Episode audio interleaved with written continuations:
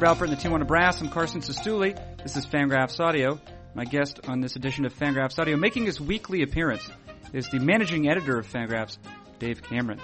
It has, of course, become a habit of late uh, that we will use this space of the uh, of the Fangraphs Audio, in particular when Dave Cameron is making an appearance. We'll use this space um, to inform listeners as to uh, how much baseball they can expect to be analyzed in what follows. Uh, frequently, it's a 100% or near 100%. Last week, Dave Cameron, in a cute moment, uh, Dave Cameron being cute for a moment, uh, said that he analyzed two standard deviations of baseball above the mean. Uh, when I asked Cameron the question this week, this is how he responded. I have analyzed a worldwide amount of baseball this week.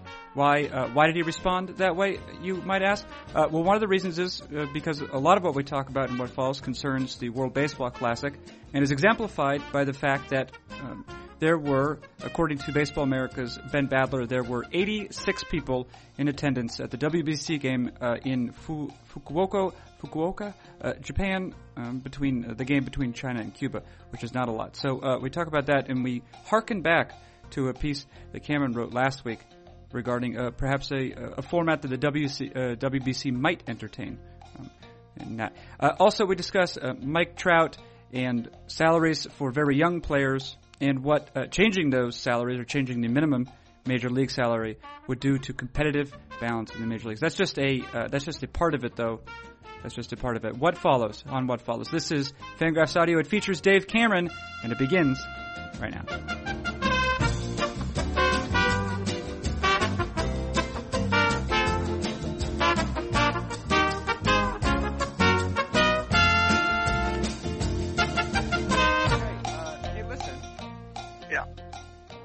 About Mike Trout? You you warned I, me you warned me you were going to write about, about Mike Trout, and then you did write about Mike Trout. Kind of. Jeff wrote about Mike Trout more than I did. I wrote about uh, the pay scale as it relates to a jumping off point from Mike Trout news. Right. And uh, so I'll say a couple of things. I, I have not quite gotten to Sullivan's piece. Um, as we record this, we record uh, 2 p.m. Eastern time. I think he, I think it was just published, and it's also not short. Right stuff like Jeff. Right. Yeah, that's true. Yeah, there, well, I don't know if he was just published. I don't know what that would mean, but he, he is not short. Uh, those are yeah. fact. Uh, with regard to your piece, though, yes. The the thing is, the question is, um, the question is one of fairness, uh, right? Yeah. Because we say, um, th- so this is the news that comes out. Uh, it's a um, uh, Mike Trout's agent says my client was you know, either the best or second best player in the major leagues last year. Uh, look at this, however, he's being paid only five, what, five ten, something like five hundred. Five ten, yeah. Yeah. yeah. Um, this is ridiculous. Um, either the Angels or all of baseball is is uh, to be to blamed, to be blamed. Yeah, I think mostly the Angels. he doesn't seem to be blaming MLB. He was uh, unhappy with the team. Right, but in this situation, we look at some kind of precedent and precedent would seem to suggest that uh, what the Angels have done with Trout um, is not unusual.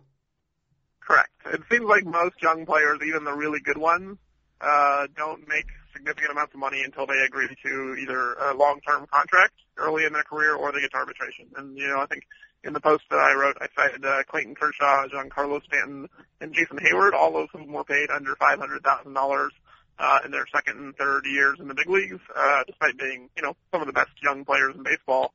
And I don't think anyone, you know, thinks the Braves or the Dodgers have been especially cheaper, you know, uh, running off their star young players. Um, it's just for whatever reason Trout decided, you know, it was more attention was paid to the fact that Trout was renewed for half a million dollars when this is a pretty common thing. So, so you say it's a common thing. You, you invoke a couple names, uh, Giancarlo Stanton, Jason Heyward, et cetera. Is there something to the, to this point, which is that Mike Trout was so good that perhaps this is a situation without precedent? Uh, I, maybe. I mean, I think you know there there is precedent for teams paying a little bit more when they didn't have to. I mean, the, the Cardinals, uh, you know, gave Albert Pujols two hundred thousand dollar rookie salary in two thousand one, and then you know he was an absolute monster. And the next year they gave him six hundred thousand dollars. It a you know massive raise. So there are situations where teams have looked at uh, you know their outstanding young players and said, as a reward for what you just did, and because we're just dealing with hundreds of thousands of dollars in a sport where you know revenues are in the billions, um, we're we're going to reward you for your efforts. But you know, as Jeff noted in the piece that you haven't read yet, Hmm. uh, the Angels towed the line with Jered Weaver, and Jered Weaver gave the Angels a massive discount on his long-term contract. Uh, there's not actually a whole lot of evidence to suggest that giving a player hundreds of thousands of dollars extra when you don't have to early in their career actually helps you save money in the long term. Is okay. So if we're talking about precedence or lack thereof, is maybe the lack of precedent here the fact that Trout's agent uh, Landis, uh, Dan, Dan Landis, perhaps Craig, Craig. Craig Landis. Well, you know, um, uh, is At it, least is it wasn't Kennesaw Mountain. Right, that's right. But is it uh, is it is if we're looking at precedent or lack of precedent, is it uh, is the lack of precedent here the fact that uh, Trout's agent has decided to say anything about this at all? Yeah, I mean, I think that's kind of the unusual part is that Trout's agent has made this a public fight. I mean, not necessarily a fight, but I mean, he's you know groused about it uh, publicly because you know there's not really anything he could have done about it. There wasn't, you know, I, like I would have been curious to hear what the negotiations actually sounded like, considering that Trout's agent had no leverage whatsoever. Right, and that's and that's the point, right? I mean, uh, and I've um, I think there was a quote I heard. Um, I, I, I forget it was uh, it was via Twitter though. Someone invoked the line. I think it was from Marvin Miller. Um, if you if you're wondering whether or not ownership has changed, uh, look at what they do um, when they have all, uh, all of the leverage. And this is an instance of that. I think that the point that you will ultimately make, or you do make in your piece, and uh, upon which we can expand here, is that is that if we want baseball to be competitive, there has to be something along. There has to be something that resembles the current system. Otherwise, the the, the poorest teams would not really be able. They would have a, no out whatsoever to field a competitive team. Right. I mean, I think what we've seen in Major League Baseball, I mean, obviously there's large financial disparities between teams. This is not news. We know that the Yankees and Dodgers and, you know, Red Sox and a few other, you know, Phillies, the, these franchises have a lot more money to play with than, you know, the Rays and A's and Twins and, you know, the Pirates. The teams that we know don't spend nearly as much money. If we just decided to create a more equitable pay scale where the younger players got more money and the older players got less money, it would make it harder for these low revenue teams to compete because it would essentially act as a regressive tax where a larger percent of their payroll would have to go towards uh, players that they've previously been able to pay four hundred fifty, five hundred thousand dollars to. It would essentially double their, you know, if we went to a million dollars, as I suggested in the post, it would essentially double their costs for a pretty large uh, percentage of their roster, which would then take away money that they could give to major league free agents, and you know that money would likely drive down the price of free agents overall, making it easier for teams like the Yankees who are you know trying to get under the luxury tax of 189 million. You drive down the price of free agents, they're just going to be able to sign a few, uh, you know, an extra free agent or two. Uh, it would you know essentially make things cheaper for the teams that have a lot of money and make things more expensive for the teams that have a little bit of money. And I don't think anyone thinks that's a good idea. No. Uh, now you you invoked the words regressive tax. Could you could you just explain what those are? Uh, what a regressive tax is briefly? Yeah, so I mean, a regressive tax is essentially one that hits the poor more than the rich. So, you know, you'll hear the terms regressive and progressive in, in the economy when it comes towards, um, you know, conservative versus liberal tax policies. A progressive tax is one that gets, uh, significantly steeper as income rises. So in, in America, we have a progressive tax system in that the, uh, ta- federal income tax rate it starts at 15% and goes up to 40% to 35%, something like that. I don't remember exactly what the current tax brackets are.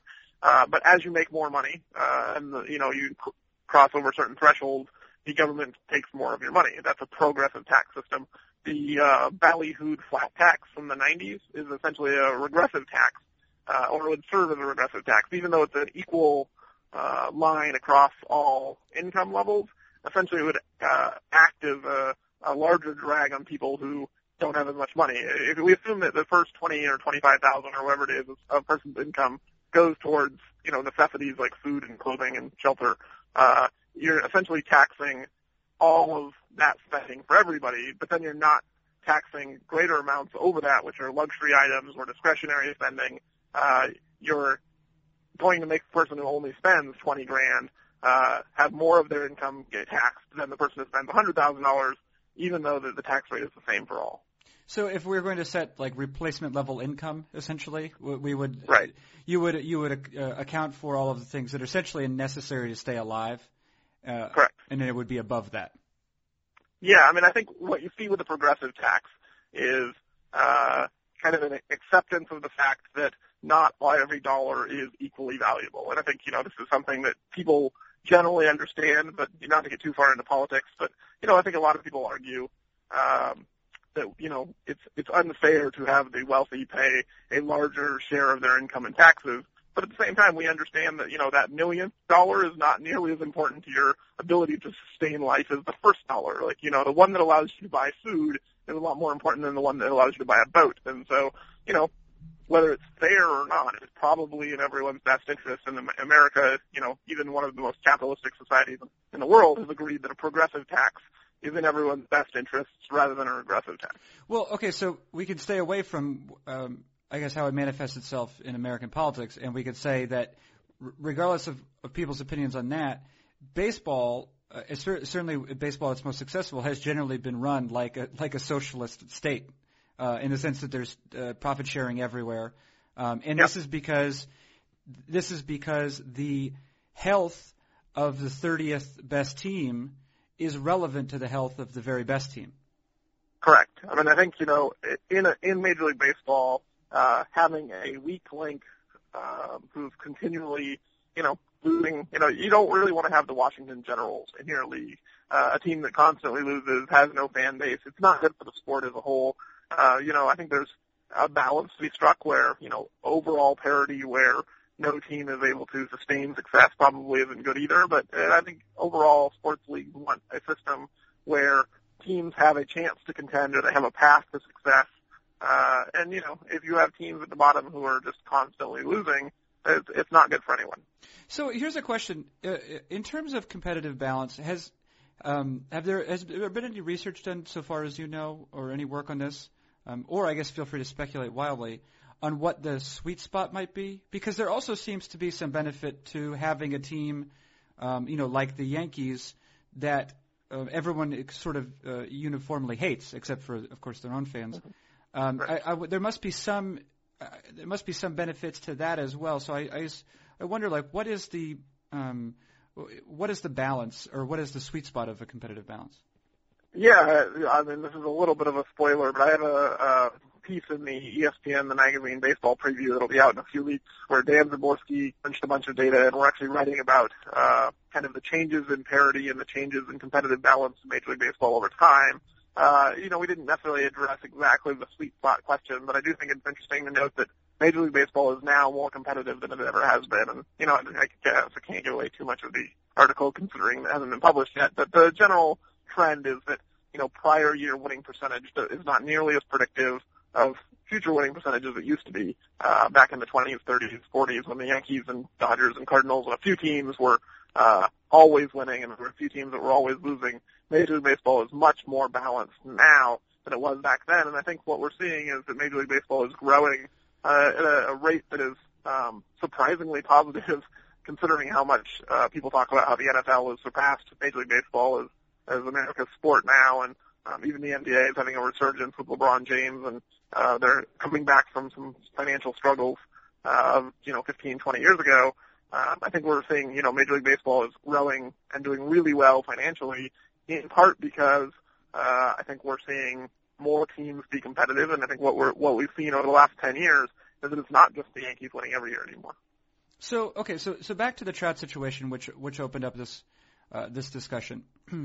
Are, do we assume a that Mike Trout is unhappy, uh, or maybe this is more posturing on on the part of his agent, and and b, oh, I mean, what leverage, if any, does Trout or players like Trout have? Yeah, I don't think we can assume that Trout's unhappy just because his agent decided to make some noise. Uh, you know, it, did, did anyone think Jason Heyward was unhappy last year, or that Clayton Kershaw was unhappy before he signed his arbitration deal? I mean, there wasn't any, any really talk about any of those players being unhappy with their franchise when the exact same thing happened to them.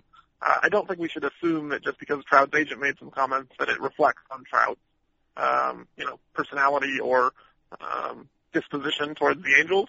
Uh, I think, you know, overall, Mike Trout understands the system. He got his, you know, $2 million signing bonus as a first round pick. He's going to make half a million dollars this year. He's not poor. I mean, the man can buy a car. He can, you know, get a nice house.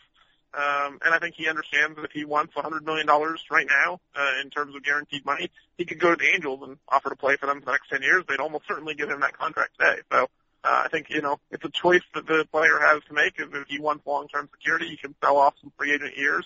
Uh, I think you know Trout's probably aware of the fact that as long as he has another good season, he's due for a really large uh, contract in the near future, and um, I think he he probably is smart enough to realize that this is the system that he was um, you know collectively bargained, and there's not much he can do about it. What's what's the earliest a player has? Uh, I mean, and this has obviously become a growing trend. Uh, I mean, Evan Longoria's contract is a great example. This player selling out his uh, his later arbitration years and free agent years uh, for security, or more than security in the uh, in the near future, but a chance to to um, sort of trade in, uh, um, I guess, performance to date and the promise of performance in the future for a large amount of money. Um, I'm curious, what's the what's the earliest that a player has ever sold out his uh, his arbitration years? I think Matt Moore is probably the record. I mean, he had what ten major league innings when he, uh, you know, at the oh, end yeah, of right. the 2011 yeah. season. He, he pitched in two games. I mean, they pitched the playoffs a little bit too, but uh, you know, he hadn't he hadn't pitched much in the regular season, and he signed a, a long-term deal with the Rays. Longoria signed his deal like nine days after getting promoted. I think part of that was a handshake agreement that he wouldn't get promoted until he agreed to the deal, they just didn't announce it for about a week and a half. But uh, I think in general, um, we have seen some players uh, who basically signed contracts straight out of the minors with no established major league playing time, but they've had to take really large discounts in order to get those deals. And then, given precedent, uh, or, or, or again, maybe with Trout, there there isn't anything like precedent. Uh, I mean, what do we expect? Uh, what do we expect? Like his, you said, $100 million, 10 years. I mean, I don't know if that's just a, a number you're throwing out, but what do we think is kind of the window now of what uh, Trout's value would be to the Angels, uh, and what, um, and and I guess how, um, how Trout would value um, buying out those RBs? Yeah, I mean, I think 1000 is low, is low. I don't think Trout would accept that. I think the Angels, I mean, I threw that as a number. I think the Angels could, you know, say yes to it on heartbeat without even doing any calculations. If Trout was willing to sell off five free agent years, uh, and all three of his arb years for a total of $100 million, it's, it's a no-brainer for Angels. I think, uh, realistically, you're looking at probably 150 to 200 million if he's going to sign for 10 years, simply because those free agent years with what Trout's already done. Yes, it's only one season, but given that it's an age 20 season, he was already a top prospect. Uh, any reasonable projection system, even accounting for injury risk and attrition, uh, is going to project Trout as a 20, 25 million dollar player for those years, especially with salary escalation. Maybe you're even talking 30 million a year. Uh, those free agent years are worth a lot of money. If you're getting five free agent years, um, you know, you're going to have to uh, pay a significant premium to get those years, even this far in advance. Um, and you know, that's not even including the ARB uh, situation where if, you know, he gets to arbitration and he's got a, you know, a couple of top five MVP finishes under his belt, he's going to make a lot of money in his three arbitration years as well. So I think you're probably looking at something between 150 to 250 million if the Angels actually wanted to get this done. This this trend, uh, which is again, this is this is not breaking news, right? But this trend of uh, buying uh, players out of their ARB years and early free agent years, it would seem to suggest that uh, that that uh, I guess coming into or acquiring high end talent to begin with uh, is of even uh, greater importance if you're going to be in a position where you're going to be buying out free agent years um, um, in the future. Yeah, I think one of the interesting things that we're seeing with this trend of these early career extensions, you know, we've generally talked about players as prospects of having six years of service time. Like a team has six years of control over, you know, Wil Myers or whoever it is. Uh, I think in reality, you know, that number is too low. you know, just from the gaming the service time system, you can easily get seven years uh, simply through the act of holding a player down in the minors for a couple of weeks and getting a almost full season that doesn't count as a, a full year towards free agency. Um, so pretty much any team who's willing to uh, play that game is going to get almost seven full seasons from any kind of prospect. And then once you factor in that, you know, you can likely buy out a, uh, a team-friendly contract somewhere early in their career, uh, I think the average that we're seeing uh, for star players it, remaining with their individual teams is probably closer to nine or ten years. So um, I don't think there's any question that developing your own homegrown star um, and having that kind of franchise player come up through your system is uh, uh, significantly more beneficial than just looking at you know his production in his first six seasons. And yet, uh, at the same time, it seems as though it's harder to, um, I guess it's harder to, as a team, it's harder to put yourself in a position where you can acquire that sort of talent um, in alternate means, right? Because uh, obviously, um, the draft, um, the way it's structured now, um, it's harder to give certain players um, incredible or you know um, higher bonuses. Uh, it's harder to pay guys over slot. Uh, and then I think that also international uh, prospecting has received more constraints as well. Right. Yeah. I mean, the the rules changes have definitely made it more difficult to stockpile prospects than it used to be. Um, but at the same time, I think you know all of these shifts just kind of have trade-offs, right? Where if it's more difficult to get prospects, uh, then the value of the prospect should theoretically go up. Um, and you know, then you know their trade value is going to go up as well. So you know, you can say, okay, well, prospects are more difficult to obtain, uh, so therefore it's harder to trade for them or you could just pay a little bit more and still be able to find a, a price that works for both sides. I mean, we did see, you know, Wil Myers was traded this offseason, uh, Travis d'Arnaud was traded this offseason, Jesus Montero was traded last offseason. It's not that teams are not trading their young players anymore. Uh, the price to obtain them has just gone up. Oh, okay. All right. Yeah, that's a good that's a good point. Um, all right. Well, that's uh, that's all good stuff. And um, is there anything else we should know about Jeff's article that's worthy of consideration? Uh, it's good. You should read it. I, I mean, you know, there's no gifts which, or GIFs, I guess, in, in Sullivan parlance. Yeah. Uh, so people with slow browsers and uh, you know old computers should be able to enjoy a Jeff Sullivan article for the first time in a long time. Yeah, first time in a long time. That's a good point. Uh, moving on, of course, uh, this weekend saw the beginning of WBC action, World Baseball Classic.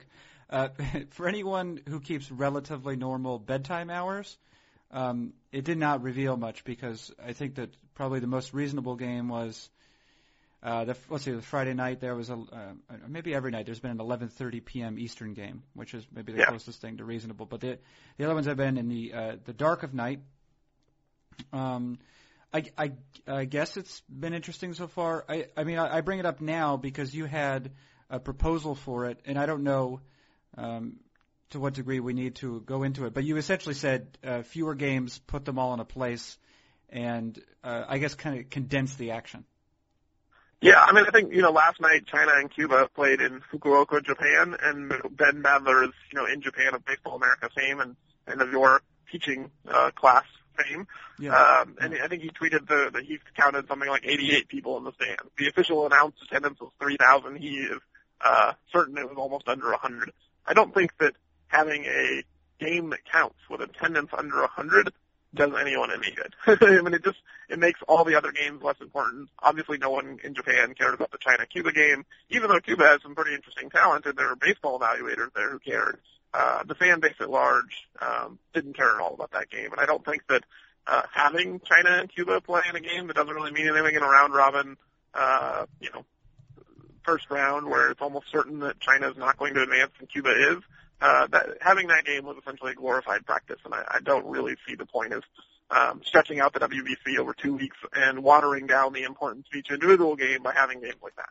Yeah, it, it should be noted a couple things just to put that in context. Uh, that that WBC game where you said that uh, at most there were 3,000, but probably more uh, like 100. Uh, this is in uh, Fukuoka, is that right? How you say it? Fuku, Fukuoka, I believe is Fukuoka. okay, right. Yeah. Um, this is uh, a quick um, search of the internet reveals this is a city uh, with a, at least in the greater area has a population of close to one and a half million people. Um, yeah. in, in, a country, it should be said that uh, cares a lot about baseball. Correct. Uh, and they and they drew uh, they drew this, this few people. So. And I, I would say of those hundred, probably half of them were major league scouts. So like a lot of major league scouts sent their uh, personnel to Japan to watch Team Cuba because you don't get to see that many uh, Cuban players in action. Uh, so, uh, you know, of the hundred people that were there, probably uh, a couple dozen bought tickets. Right. Now, I guess I, I, I would make, or at least I would have the thought that we should not necessarily base the virtues of a baseball game, and of course you know that, that I believe this, the, the virtues of a baseball game on the attendance. Um, can you talk about um, maybe what the importance of attendance to sort of like a, I guess what percentage that plays in your assessment of whether it's worth having, and then what the other virtues might be or the other drawbacks of, of uh, a game that's sparsely attended or is just seems to have little interest in it. Yeah, I mean, I don't think attendance itself is all that important, but I think we can use attendance as a proxy for overall fan interest. And, you know, I think you can probably correlate pretty highly uh, people in the stands with people watching in general. So if there's 55,000 people in the stands, odds are pretty good. The TV ratings are going to be high. There's going to be a lot of interest in in that ball game uh, beyond the 55,000 who are there. If there's 100 people there, it, you know, attendance and interest and uh, television ratings are all going to be quite low. I don't think you're going to see too many sporting events where there's, um, you know, no one at the park, but everyone else in the world is really enthralled with the matchups. And I, I do think that, you know, when you look at kind of the the importance of each individual game, and you say if there, if no one cares or very few people care about this matchup, why are we having it? Like, what is the what is the point of this uh, this game? I mean, if you're basically just having a glorified exhibition game, uh, you know, Team Cuba could have taken batting practice, and you know, the scouts would have just been just as impressed. Uh, you know, what what is the uh, value of having a game like that that draws no interest, has no real bearing on the outcome of the WBC? Um, you know, rather than just having a default of let's play this game just because it's on the schedule, I think it's helpful to ask and say, why are we playing this game? And I, I don't know that the answer is to why did China and Cuba play last night. Right. So, uh, I mean, I guess it's because this is it's part of the format that's been selected, right, for for the World Baseball Classic. I, I mean, I guess, um, and this goes along with your proposal that you um, published on the site last week. Basically, fewer games. I mean, now, do you think that there's any context in which more people would attend a China-Cuba baseball game? I, I think if you had a single elimination game that was all the entire thing was held in one venue, which I think this is probably an important part of the proposal, is allowing people to travel to one site and watch all of the WBC in its entirety over a week. Uh, I think, you know, what we see is people are willing to buy tickets in advance for the Final Four when they have no idea who's going to be playing. Uh, even, you know, Sweet 16, uh, you know, NCAA tournament games do decently in attendance. They're not always necessarily sellouts, but they draw okay when people have absolutely no clue which teams are going to be playing in advance, and oftentimes they're not anywhere from that geographic region. If you could just pitch the WBC as a baseball event uh, to take place in one city, I think it would be a pretty popular thing where people who would otherwise have traveled to spring training to get their baseball fix might travel to San Francisco or Los Angeles or some warm weather city in, in March and say, you know what, I'm going to go buy a strip of tickets. Uh, I'm going to, you know, attend maybe 10 of the 15 games uh, that are going to be held over a seven-day period. And because I'm buying them all in advance, uh, and every game is single elimination, you know, maybe I want to see a chance can beat Cuba in advance and pull a miracle upset. Uh, that game all of a sudden has importance. Uh, I think you're going to see the teams play it differently. Uh, I do think that you would draw a crowd that wouldn't otherwise even have the ability to try and attend the game or watch the games uh, and you'd appeal to a you know a segment of the fan base that is otherwise not interested in the first couple of rounds of the WBC. Right. So, and then would you? I mean, to, to continue the proposal or expand upon it, is the idea that uh, I guess uh, countries would bid on it uh, much the way that they might the World Cup or something like this? I mean, I think there's probably a limitation on where you could put the WBC at this point, just because there aren't that many baseball hotbeds with multiple stadiums, and you probably probably need two stadiums in order to have 15 games in one city in a week. Um, so I think America and Japan could do it easily. Uh, maybe you could do it in Puerto Rico or Mexico, but you know maybe not. Uh, I think from a logistical standpoint, you know, it would have to start off in the U.S. and Japan. But if you grew the game globally, which might happen if you know if the Netherlands were able to pull a, a shocking upset and make it to the semifinals, I think that could do some interesting things for that sport in that country. Um, you know, maybe at some point you could have it in Australia, you could have it in the Netherlands. I think down the line, uh, having a single elimination tournament that allowed for, uh, you know, an upstart team to make a deep run, which is, you know, harder now in the in a round robin double elimination kind of uh, format probably does more to ensure that Venezuela and the Dominican Republic and the United States and Japan and Korea, the teams that we know are good at baseball, are going to play for the championship. Well, actually, that goes back to to our idea of competitive balance, right? And if there's a sweet spot, obviously for a one-off tournament like this, like um, it, uh, the rules are different, or in the in our idea of quote unquote competitive balance is different.